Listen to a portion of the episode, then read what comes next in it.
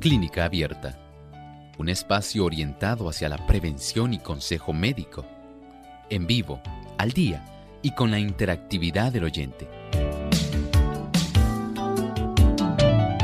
Clínica Abierta, poniendo al doctor a su alcance para un diálogo claro y honesto, porque nos importa su bienestar y salud.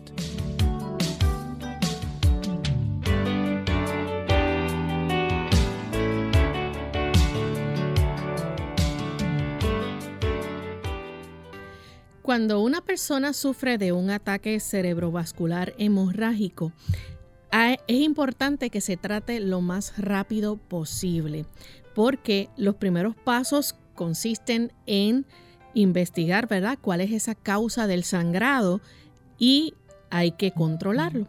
Así que hoy en Clínica Abierta vamos a estar discutiendo con ustedes y compartiendo información de cómo esto se puede tratar y cómo la persona también puede recibir tratamiento y mejorar.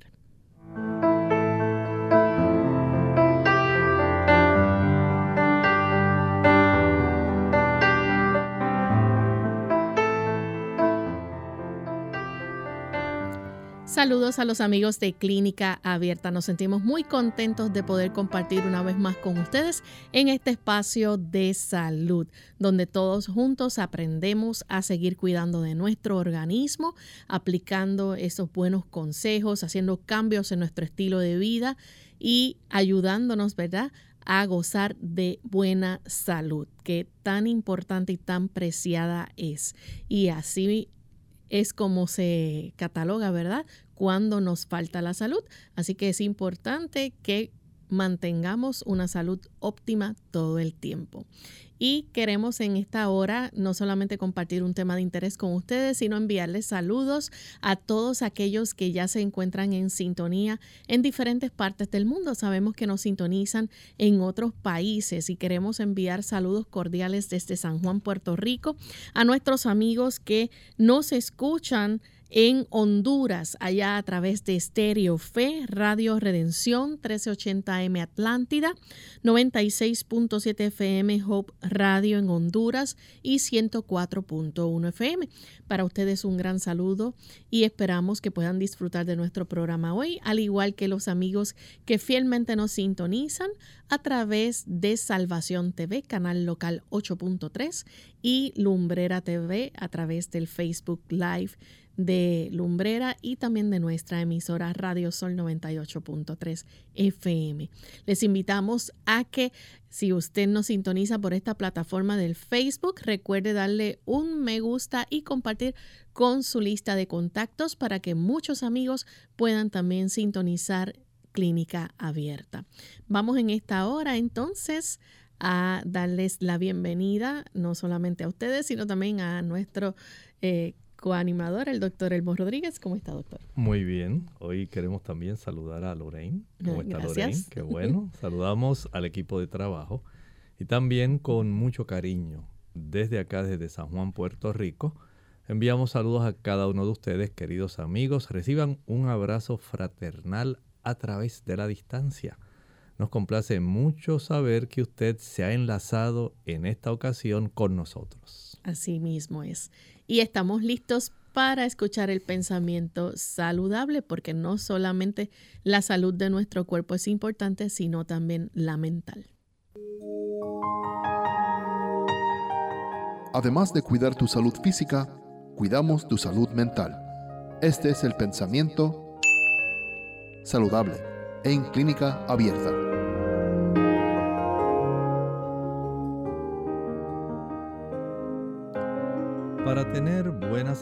Debemos tener una buena sangre, pues la sangre es la corriente de la vida, repara los desgastes y nutre el cuerpo, provista de aquellos elementos que son convenientes y purificada y vitalizada por el contacto con el aire puro, da vida y vigor a todas las partes del organismo.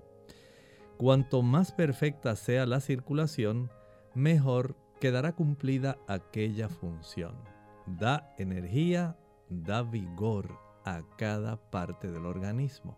Todo nuestro cuerpo, desde el cerebro hasta las uñas de los pies, necesitan una provisión de oxígeno y nutrientes transportada por la sangre. No hay parte alguna que no necesite recibir la vitalidad de este líquido tan precioso que todos ustedes y yo cargamos aproximadamente unos 5 litros de sangre. Pero la importancia es que nosotros podamos reconocer que esa sangre debe facilitar los procesos de reparación y por supuesto para que esto ocurra hay que transportar adecuadamente cada uno de los nutrimentos necesarios para que cada tejido del cuerpo pueda estar en la más óptima condición posible. Y también debe sacar aquellas sustancias que ya por el simple hecho de que son resultados de los procesos de metabolismo y que deben ser eliminadas, deben salir de nuestro cuerpo. Así que la sangre tiene ese doble beneficio transporta nutrientes y a la misma vez transporta desechos. ¿Qué ocurriría en nosotros si no tuviéramos formas para nosotros ingresar oxígeno?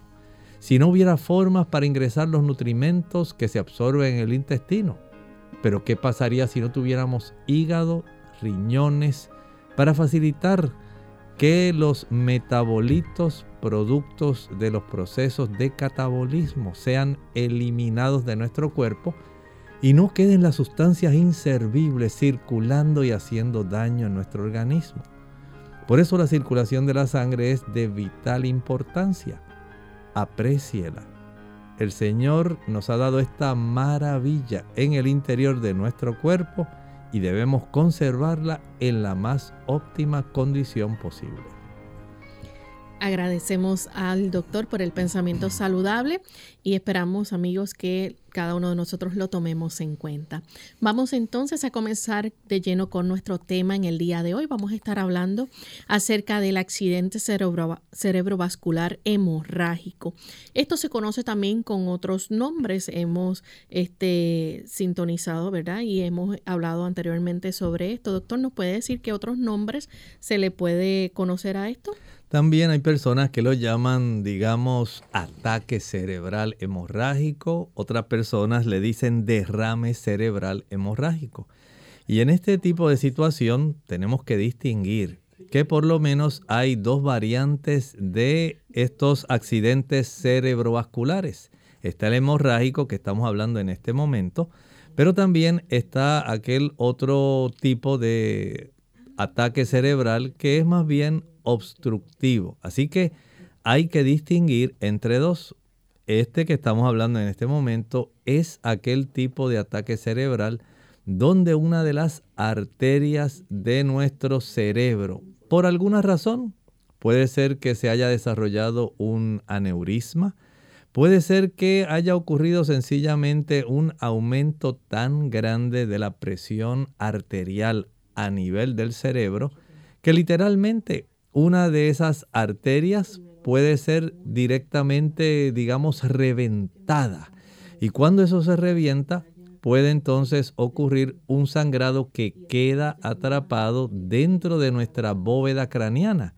Y desde ese punto de vista, entonces, este ataque cerebral hemorrágico va a estar facilitando este tipo de acúmulo de sangre en esa área que, por supuesto, ya ustedes saben que la sangre comienza a ocupar espacio, un volumen que va a estar entonces interfiriendo con la masa cerebral y por supuesto con las funciones cerebrales.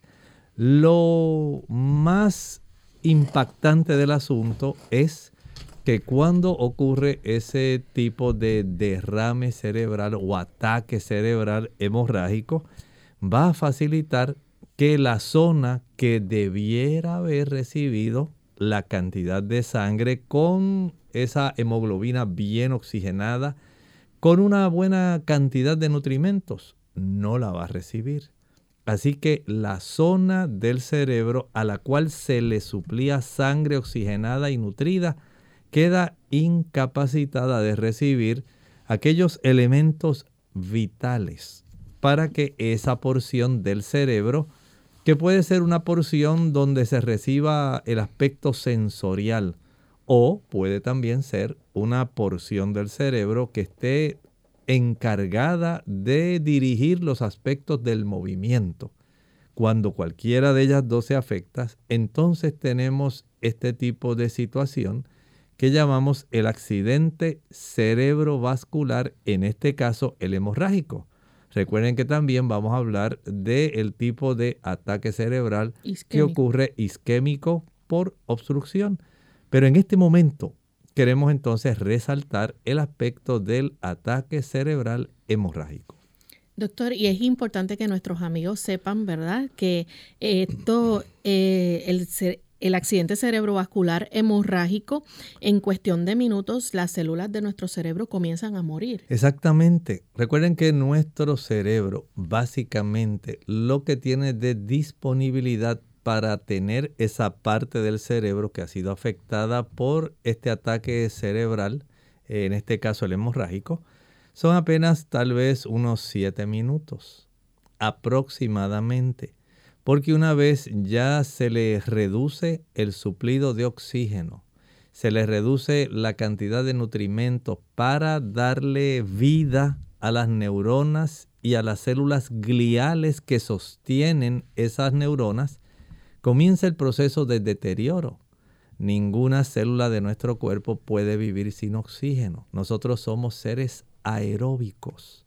Y esa es la importancia de que nosotros podamos reconocer el que mantener nuestro sistema nervioso central en la mejor condición con un buen suplido de sangre es vital, esa es la palabra clave, vital, para que nuestro cerebro mantenga vivas las células del organismo, en este caso del cerebro.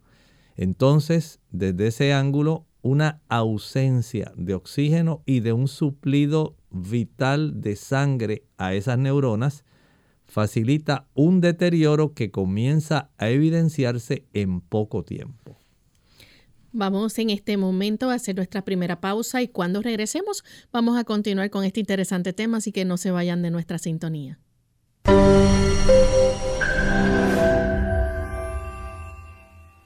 La Universidad de Loma Linda, en California, hizo un estudio a 20.000 personas sanas que tomaban 5 vasos de agua diarios, las cuales presentaron un menor índice de problemas cardiovasculares en comparación con las personas que solo tomaban 2 vasos de agua diarios. ¿Cuántos vasos de agua estás tomando al día?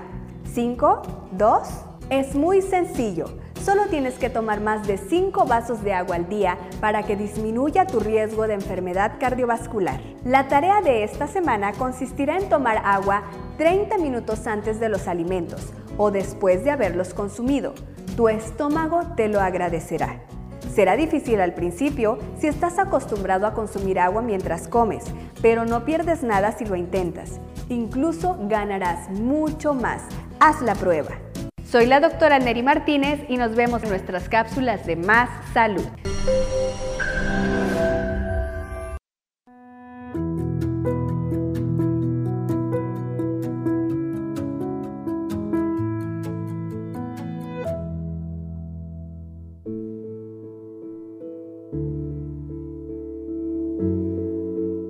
El ejercicio sin duda es muy importante es tan importante que la hermana de Huay lo menciona en el Camino a Cristo, página 80, que el ejercicio es la condición misma de la vida.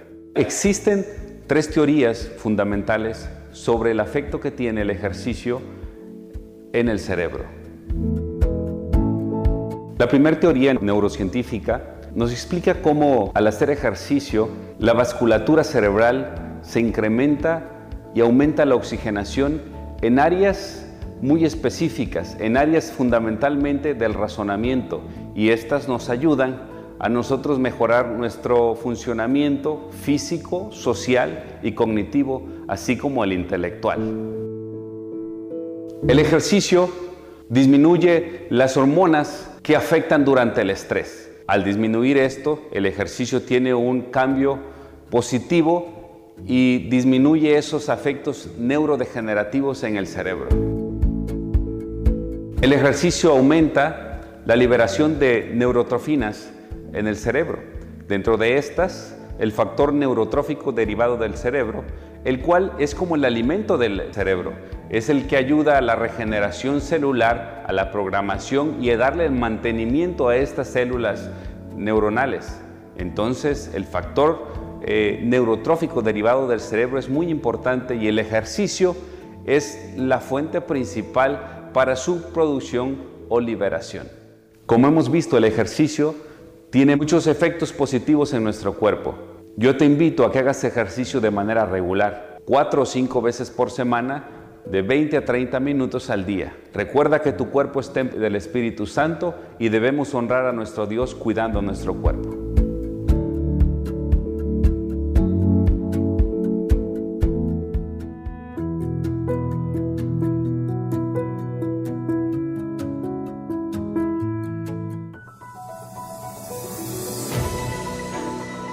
Las uvas tienen importantes beneficios para la salud, gracias a su riqueza en antioxidantes. Por décadas han sido aliadas contra el envejecimiento, el cáncer y otras enfermedades gracias a que refuerza las defensas de nuestro organismo.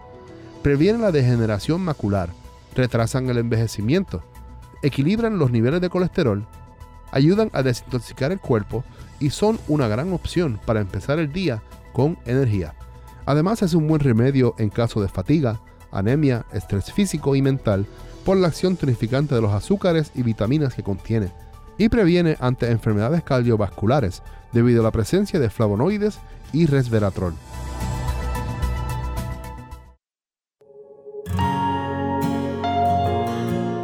Dios ha hecho todo por nosotros.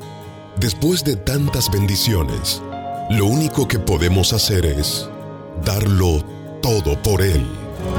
Delante de Él nos rendimos, es todo por Él, todo por Él.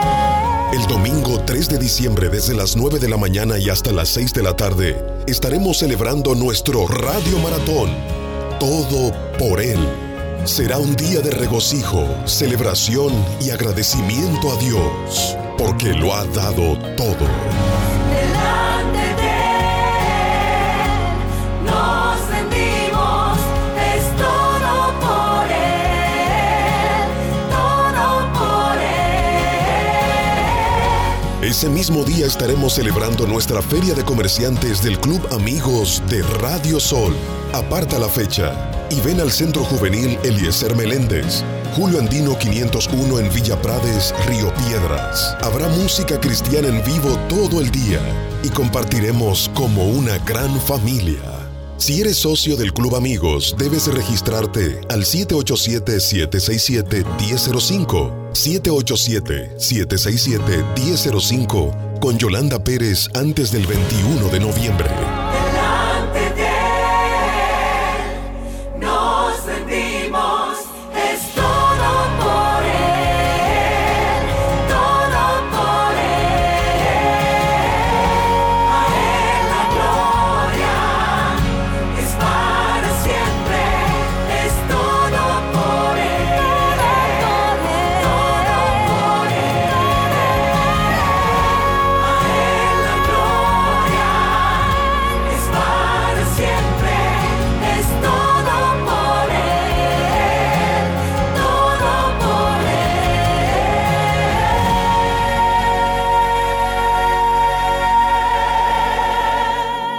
Esperamos con toda tu familia en nuestro Radio Maratón. Que el reino del Señor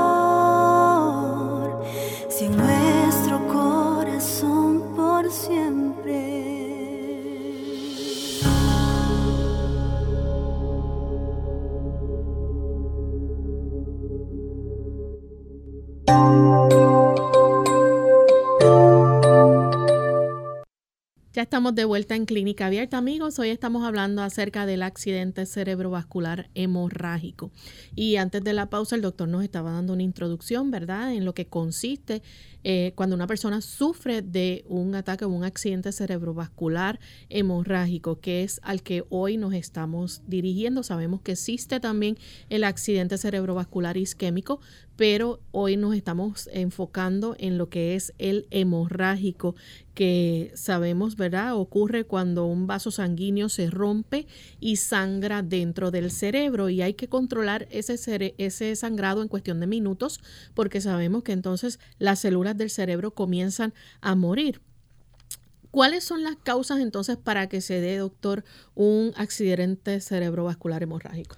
Generalmente se consideran tres causas. Una, un aneurisma. ¿Ha escuchado hablar de eso, un aneurisma?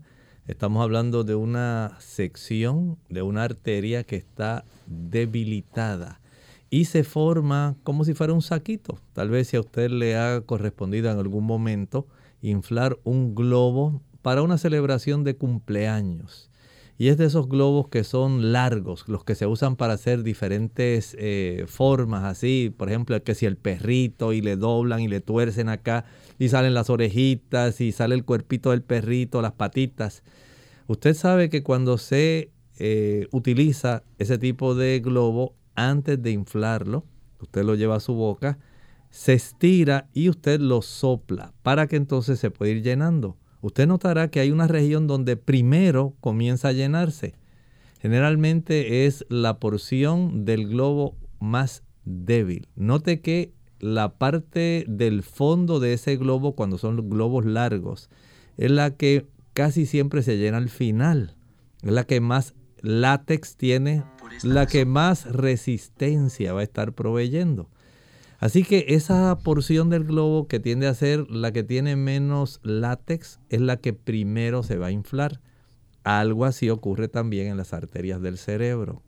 La porción de una pared de alguna arteria, porque no especifica cuál arteria, puede estar ubicada en cualquier parte del cerebro.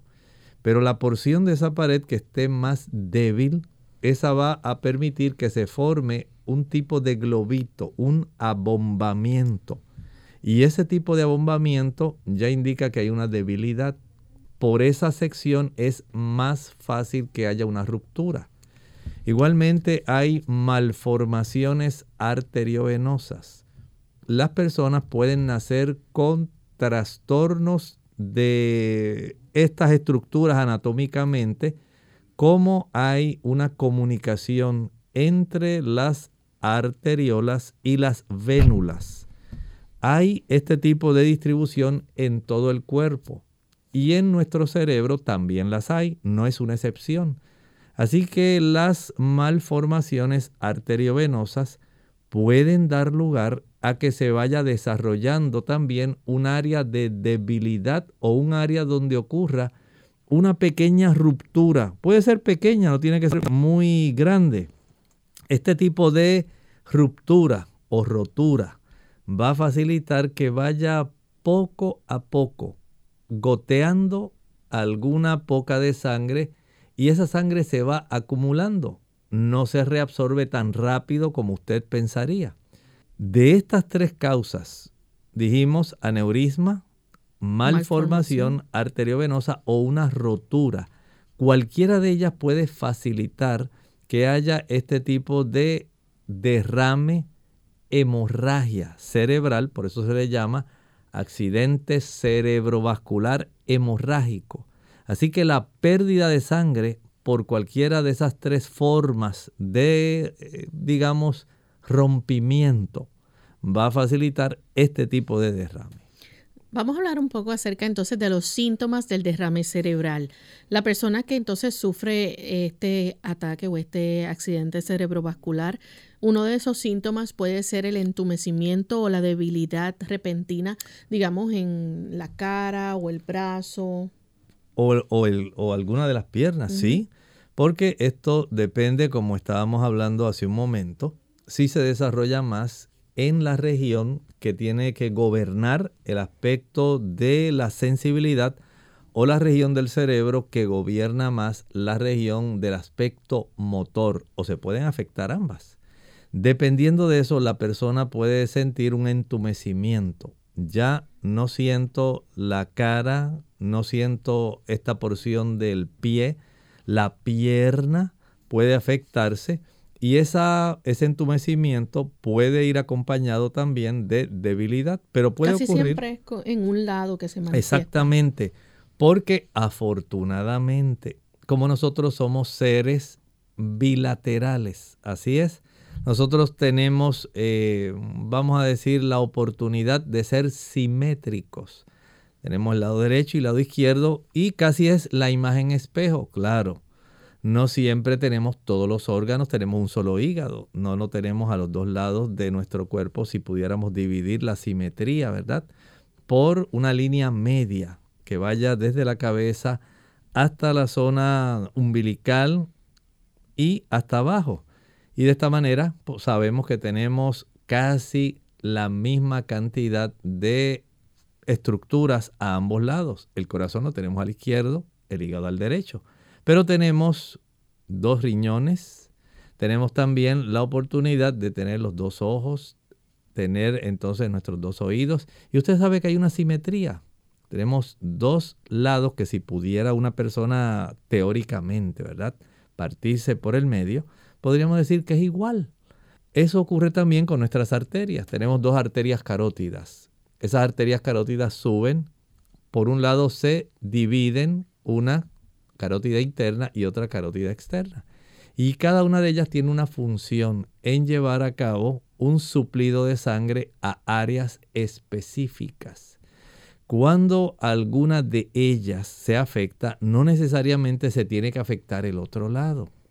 Ahora hay personas que sufren tal grado de daño, de deterioro, que pudiera ocurrir un tipo de ataque hemorrágico que fuera general y bastante severo.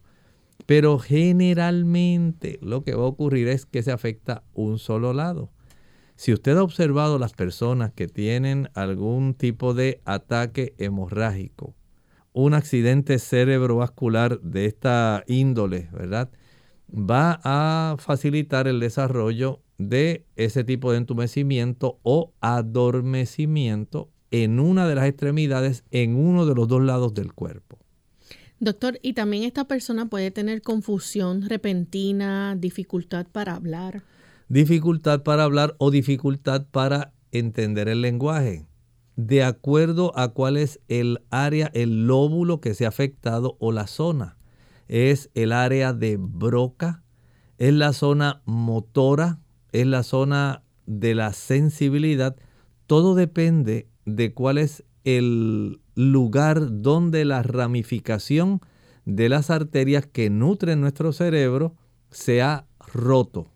De acuerdo a eso, esa área que deja de recibir sangre con oxígeno y nutrientes va entonces a impedir que la zona del cerebro correspondiente a la función que gobierna se afecte. Y desde ese punto de vista, una hemorragia de alguna de estas arterias por ruptura. Entonces va a impedir que esa área pueda hacer su función.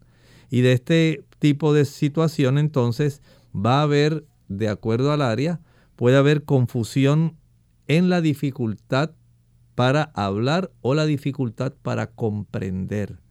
Y esto puede afectar a las personas y súbitamente es la clave más rápida que tiene algún familiar o algún cuidador para darse cuenta lo que está ocurriendo. Y no solamente se afecta en la, la cuestión de hablar, sino también el hecho de la persona poder ver con en uno o en ambos ojos puede sufrir entonces dificultad. Puede suplir eso. Eso nos está hablando de que hubo algún tipo de hemorragia en el lóbulo occipital. Noten que nosotros tenemos esencialmente cuatro lóbulos principales. Lóbulo frontal, temporal, parietal, occipital. De acuerdo a la hemorragia por afección a la arteria correspondiente, así entonces va a ser el tipo de manifestación clínica, el cuadro clínico que va a tener la persona. Y si esto ocurre en el área occipital, la visión es la que más se va a afectar. Hay también problemas que se pueden manifestar eh, repentinos para caminar, o sea, la persona puede sufrir, eh, digamos, mareos. Mareos, puede sufrir pérdida de la capacidad de tener buen equilibrio, puede dificultársele a la persona caminar. Y esto nos va a estar hablando entonces de cuál es la zona especialmente del lóbulo parietal que se va a estar afectando. La incapacidad para él poder mover su brazo, para poder mover su pierna. Eso nos da un indicio, la persona dice, pues mira, estoy tratando de mover el pie, pero no puedo, yo no sé qué me pasa y no puedo levantar el brazo y tengo entumecida esta parte de la cara.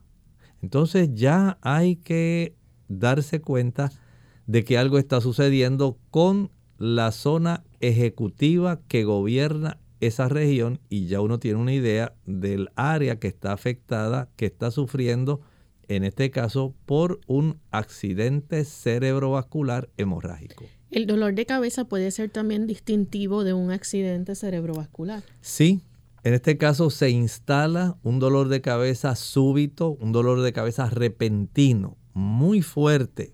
Y entonces una toda esta situación, todo este cuadro, dolor de cabeza, adormecimiento, dificultad para mover extremidades, tal vez dificultad para hablar, como que arrastra, como que tiene la lengua bien pesada y casi no puede hablar, dificultad para concentrarse, de momento pierde el aspecto de la ubicación o pudiera perder la oportunidad de que se le opacó o se le quedó negro la mitad del campo visual.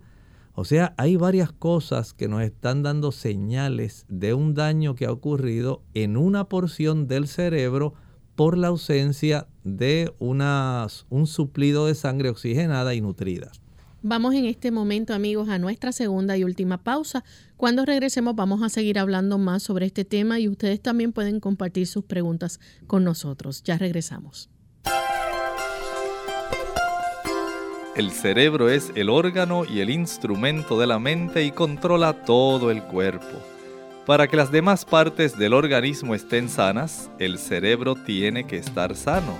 Y para que el cerebro esté sano, la sangre debe ser pura. Si la sangre se mantiene pura mediante hábitos correctos relativos a la comida y la bebida, el cerebro recibirá una adecuada nutrición.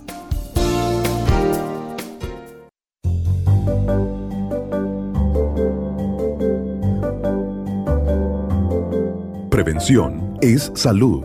Infórmate y aprende. Siete nueces al día prolongan la juventud. Según expertos, los frutos secos son los alimentos envasados más perfectos de la naturaleza y están llenos de antioxidantes que retrasan el envejecimiento celular. También previenen contra diversas enfermedades como la diabetes tipo 2 y los cálculos. Según investigadores de Estados Unidos, las nueces son las reinas de los frutos secos por los beneficios que aportan a la salud, ya que son las que tienen mayor concentración de antioxidantes y de la mejor calidad.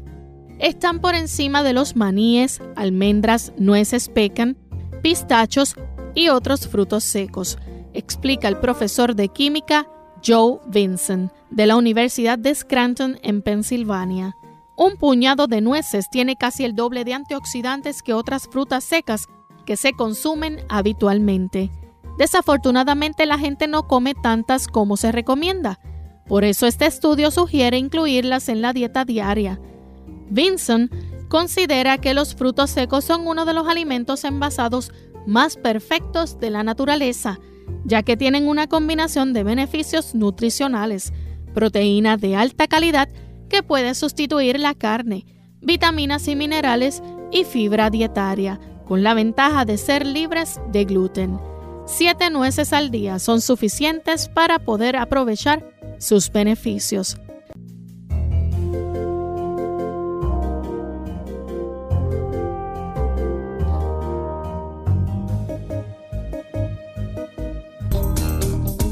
El uso por el que es más conocida la manzanilla es el de calmante o tranquilizante. La manzanilla actúa como un sedante suave, contiene sustancias que actúan sobre el sistema nervioso central, calmando los estados de estrés y ansiedad. La manzanilla también se usa como té para aliviar problemas digestivos, alivia los malestares intestinales y reduce la sensación de llenura y gases en los mismos. También posee propiedades antimicrobianas y se sabe que inhibe el crecimiento de las bacterias conocidas como estafilococos y estreptococos. Unidos con un propósito, tu bienestar y salud.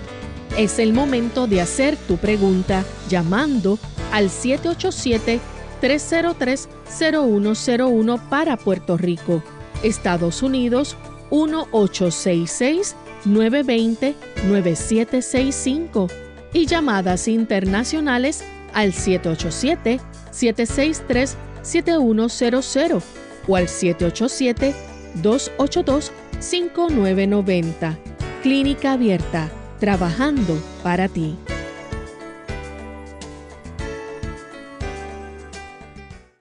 Clínica Abierta. Ya estamos de regreso en Clínica Abierta, amigos, y estamos hoy tocando el tema de accidente cerebrovascular hemorrágico. Tenemos en línea telefónica a Monchi. Ella se comunica desde el pueblo de Mayagüez. Adelante, Monchi, escuchamos su pregunta. Eh, buenos días. Buen día. Tengo, tengo una nieta que vive en Pensilvania. Entonces, eh, cuando cumplió lo, tenía 11 años, hace un año de eso, ya tiene 12. Entonces comenzaron a darle un- unas, unas convulsiones y mareos y caía al piso. Y entonces mi, mi hija este, empezó a llevarla a tratamiento y todavía está en tratamiento. Y resulta que el doctor le dijo que, que eso era, no era exactamente epilepsia, pero sí eh, ese es algo heredado, heredado de los antepasados de la familia y eh, que una parte del cerebro no le está funcionando bien. Entonces, durmiendo le, le dan esos ataques que son que la ponen a temblar toda. Pero con el tratamiento que ella le está dando, pues le dan unas pastillas que por lo menos la, la, la dejan un poquito más tranquila. Pero el doctor le dijo que se iba a hacer por vida, porque eso es como una epilepsia. Y en verdad eso a mí me, me pone mal pensar en eso nada más yo deseo, le pido a Dios que me la bendiga, a ver qué el doctor me puede decir de eso. Pero ellos le dan durmiendo y le dan de día a cualquier hora y se cae. Y tiene que estar en silla de ruedas ya, casi, casi, todo el tiempo. Gracias por escucharme. Gracias a usted por hacer la consulta. Esta situación depende, aunque tiene un factor genético que usted nos ha estado relatando, sí tiene también que ver la zona del cerebro que está afectada.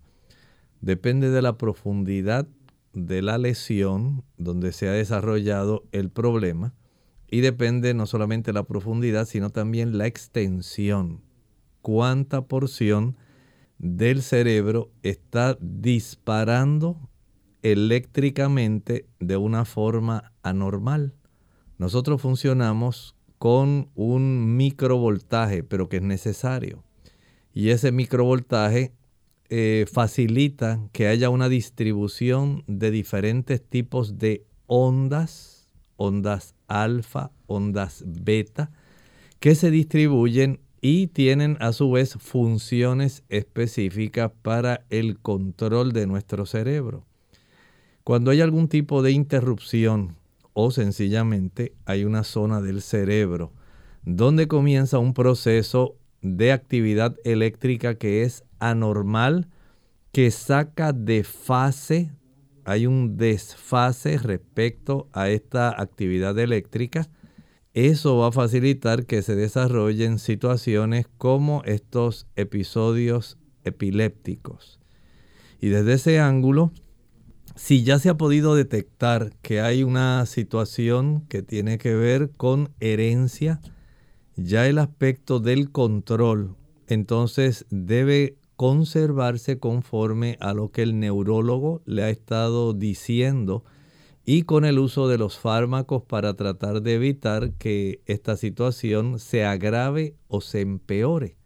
Este tipo de situación amerita que el paciente esté tomando los fármacos y siga las disposiciones que el médico le ha recomendado para que de esta forma se pueda minimizar el tipo de daño, el tipo de trastorno respecto a lo que sería el diario vivir del paciente.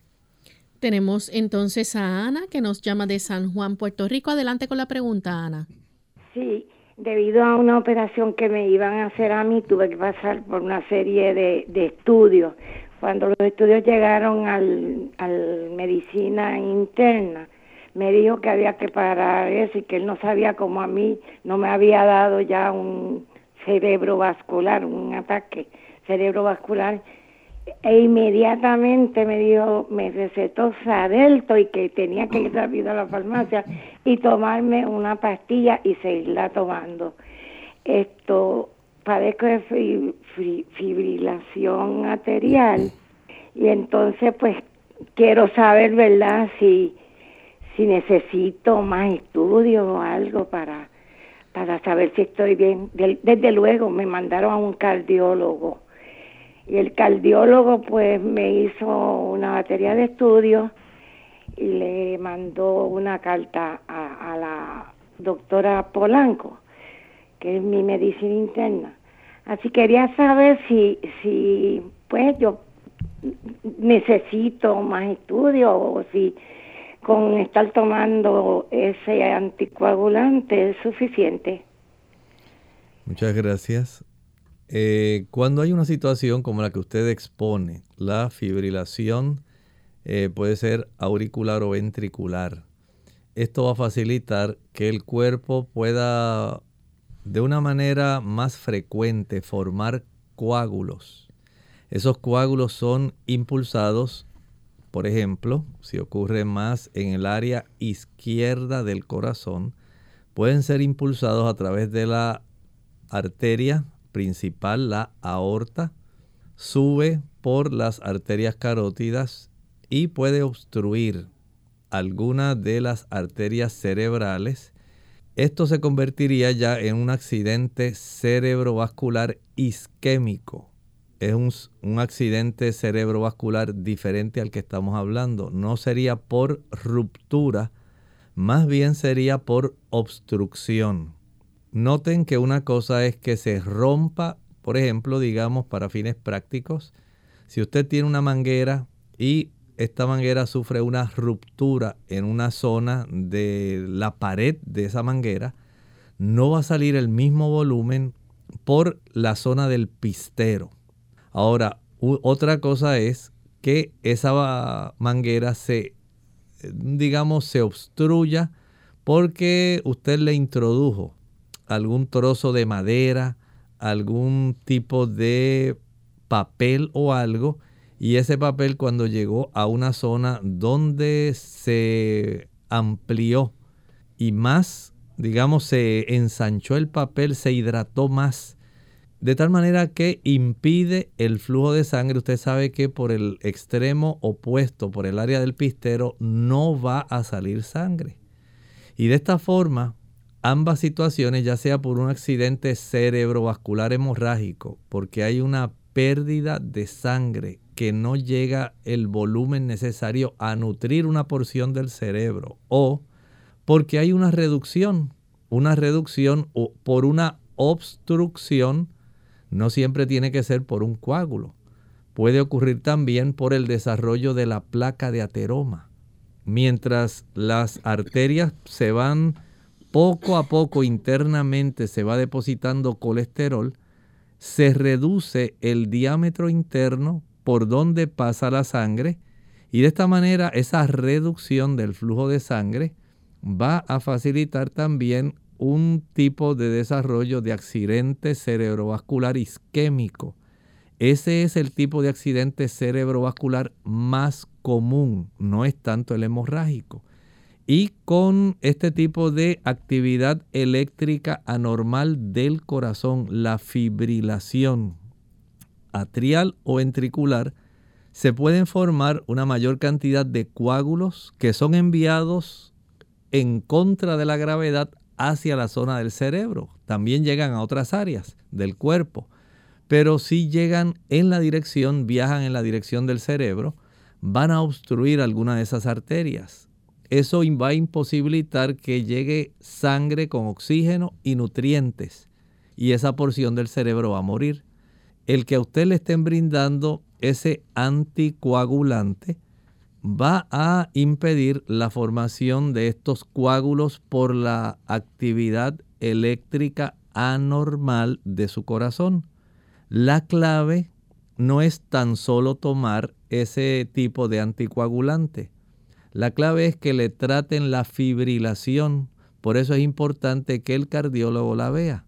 Hay que detectar si esa fibrilación se puede revertir con algunos medicamentos que se usan para controlar ese ritmo anormal del corazón o si hay que hacer algún procedimiento que vaya directamente a la zona donde está el marcapasos cardíacos para controlar ese tipo de actividad eléctrica anormal que hace que su corazón pueda moverse a una velocidad muy grande, pero que no siempre resulta efectiva para impulsar un volumen de sangre que sea adecuado para nutrir su cerebro.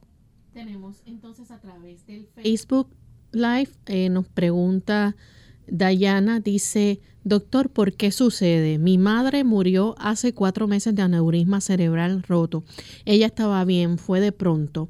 Íbamos a donar sus órganos, pero fue tanto el impacto que no se salvó ningún órgano y no la pudieron operar. Tenía demasiada sangre en el cerebro. Los aneurismas generalmente nadie sabe que los tiene. No dan una sintomatología específica. En muchos casos se, se descubre más bien por casualidad. Algún estudio donde se utiliza algún método de contraste para detectar el flujo sanguíneo, arterial o venoso, puede eh, ayudar a descubrir este tipo de anormalidad, especialmente en la pared de las arterias.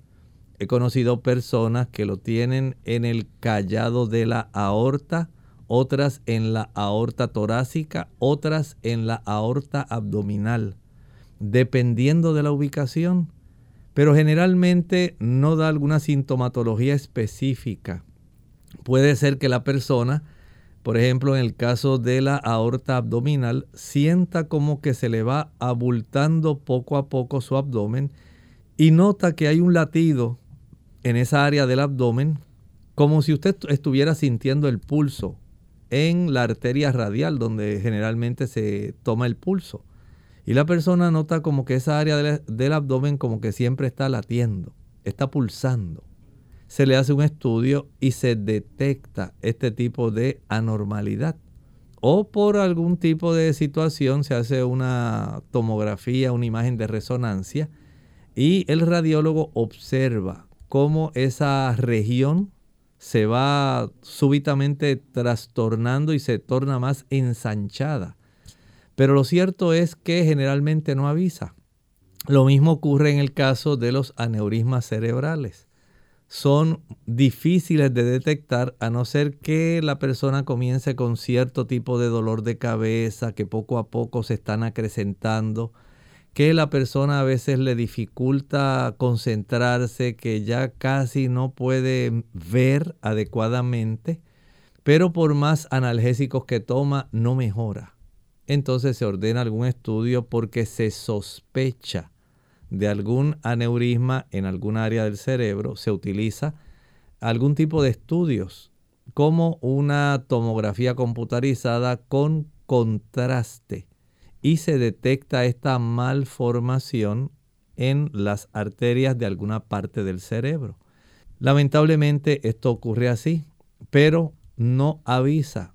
Y este tipo de ruptura, como en el caso suyo, puede ser tan brusca, tan súbita, que se pierda tanta sangre que literalmente muchas partes del cuerpo, especialmente en el área de la aorta, van a ser impedidas de recibir sangre oxigenada y nutrida y se deterioran en lo que se atiende a la persona, se le lleva a la sala de emergencia o sala de urgencia, se detecta dónde está el sangrado, se procede rápidamente porque eso es una emergencia.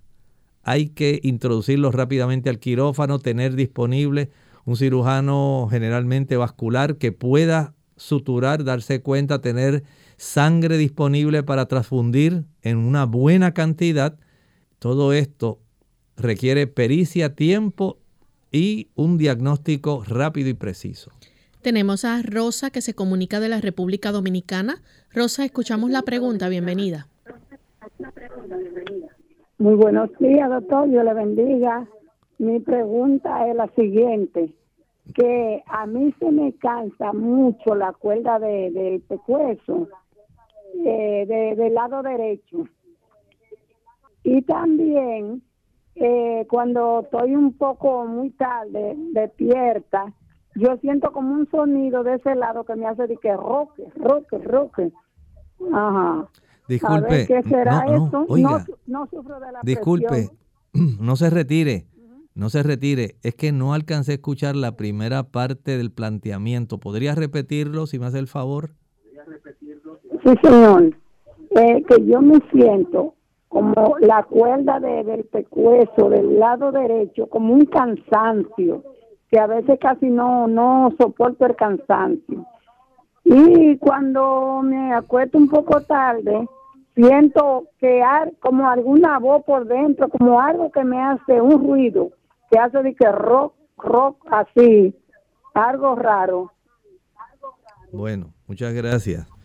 Mire, el consejo va para que usted asista a su médico primario. Usted le va a referir eso mismo.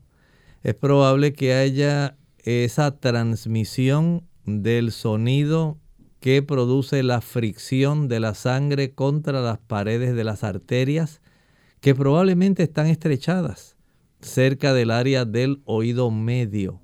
Y usted necesita ser vista y pueda ser atendida. Hay personas a quienes esto le ocurre, necesariamente no quiere decir que está desarrollando algún tipo de accidente cerebrovascular, pero sí las personas poco a poco, según se consume, escuche bien, una gran cantidad de alimentos que contienen colesterol, la leche, la mantequilla, el queso, los huevos, carnes, carnes blancas, carnes rojas, hasta pescado facilitan que el colesterol vaya aumentando, se deposite en nuestras arterias. Imagínense si se deposita en las arterias gruesas, grandes. ¿Qué no ocurrirá en las arterias pequeñas? Entonces, según va desarrollándose ese tipo de estrechez, la fricción, la turbulencia con la cual pasa la sangre, alcanza a escucharse en el oído medio. Vaya a su médico para que él le haga algunos estudios y la pueda ayudar. Tenemos entonces, eh, Dayana nos comenta nuevamente por el Facebook Live que su madre llegó a sentir el dolor en ese momento eh, del, del fuerte dolor de cabeza. Bueno, lamentablemente a veces ocurre así. Solamente ese llega a ser el único tipo de síntoma y si la ruptura es grande no se puede proceder rápidamente porque se puede confundir con otra situación o en lo que se ordena un estudio, una tomografía, una resonancia. El tiempo es oro en ese tipo de procedimientos. Bueno, ya para finalizar, doctor, en los minutos que nos quedan, ¿algún otro consejo que quiera brindar a nuestros amigos? Sea muy precavido. Si usted tiene alguna sintomatología especial, especialmente en su cabeza, vaya a su médico para que él pueda hacer algunos estudios. Mientras tanto, evite el consumo de productos ricos en colesterol. Recuerde que el accidente cerebrovascular más frecuente no es el hemorrágico, es el isquémico por obstrucción, no solo por coágulos, sino también por depósito de placa de ateroma, por colesterol. Si usted deja de consumir esos productos ricos en colesterol, leche, mantequilla, queso, carnes, huevos, usted impide que eso se desarrolle. Sea sabio, reciba el consejo. Bien amigos, hemos llegado al final de esta edición, se nos ha acabado el tiempo. lamentamos mucho no poder continuar con el mismo, pero le exhortamos a que mañana nuevamente nos acompañen. Vamos a estar en nuestro segmento de preguntas donde usted puede hacer su consulta. Así que si necesita hacer alguna pregunta con relación a este tema o algún otro tema, pues mañana puede compartirla con nosotros.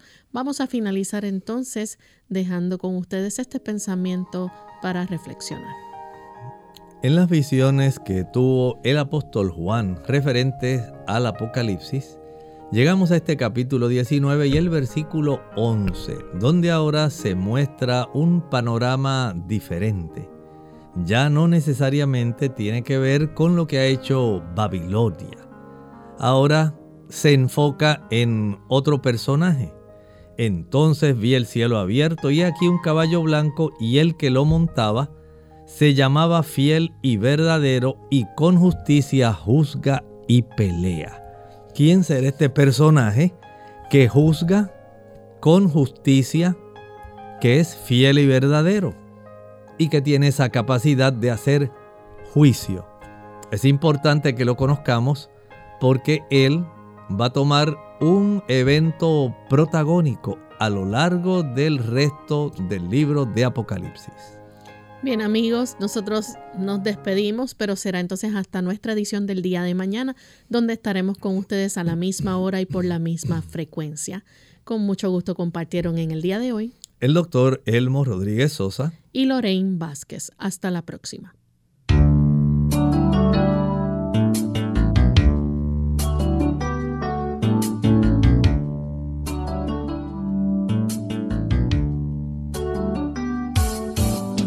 Clínica Abierta.